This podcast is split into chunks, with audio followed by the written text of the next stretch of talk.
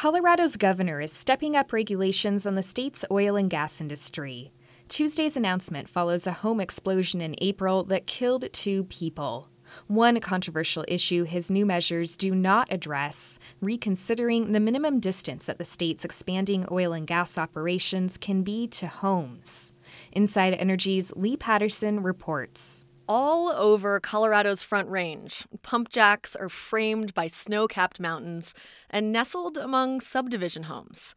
Communities are intense debates over this closeness. And, and we used to be worried about asthma and cancers and, and like at this recent public meeting with regulators. This is Barbara Mills Bree of Lakewood. Now we're also worried about our houses blowing up. Because in April, in a town called Firestone, a home exploded, killing two people. A pipeline connected to a well had been leaking odorless gas into the basement. The stated intent of Colorado's setback regulation is to, quote, protect health, safety, and welfare. But there are other factors at play. Any increase to the setback would restrict where companies could drill, so operators have fought changes. The efforts to shut down oil and natural gas in this state have been very devious with political ads like this one from 2016, when industry dumped over $15 million into fighting a pair of ballot measures. One of them would have increased the state setback to 2,500 feet. That initiative didn't make it onto the ballot, but smaller changes have gone through. Okay, we're going to move right into the reconvening the deliberations for the rulemaking on the statewide setbacks that's a Colorado Oil and Gas Conservation Commission hearing from back in 2013. After months of contentious debate, they voted to update the state setback regs, increasing the distance between drilling and homes to 500 feet. It was a compromise between everyone from energy companies to farmers to home developers to concerned residents. The updated distance addresses nuisances like noise and lighting issues.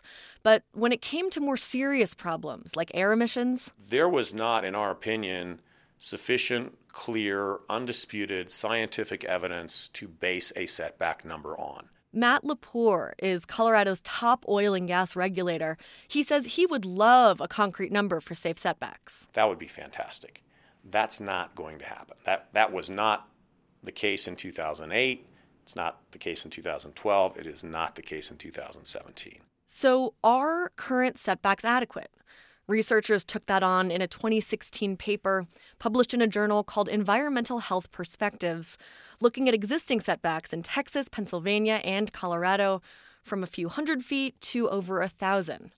The conclusion was that these distances are not always good enough to protect people from risks like air emissions and explosions. On top of that, setbacks aren't set in stone. In Colorado, operators can ask for permission to drill closer than 500 feet, and homes can be built closer than that. Inside Energy found that since 2013, on Colorado's northern Front Range, at least 220 new wells are within 500 feet of homes. Randy Ahrens has all of this on his mind right now at the end of the day. It, it comes down to setbacks. He's the mayor of a town called Broomfield, just north of Denver, where there's a huge oil and gas project on the table 99 wells, close to a retirement community and a proposed school and reservoir.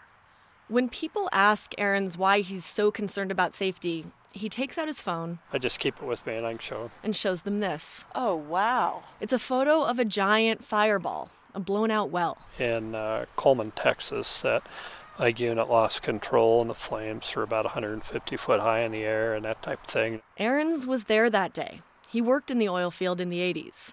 And so, with all that in mind, now as more oil and gas is about to move into Broomfield, he's supporting a setback of a quarter mile. But Colorado's Supreme Court has ruled against cities that have tried to exercise more control over oil and gas. Because although communities are the ones dealing with it on the ground, regulating the industry, setting those setbacks, that's basically up to the state. For Inside Energy, I'm Leigh Paterson. For more energy news, check out our website, insideenergy.org.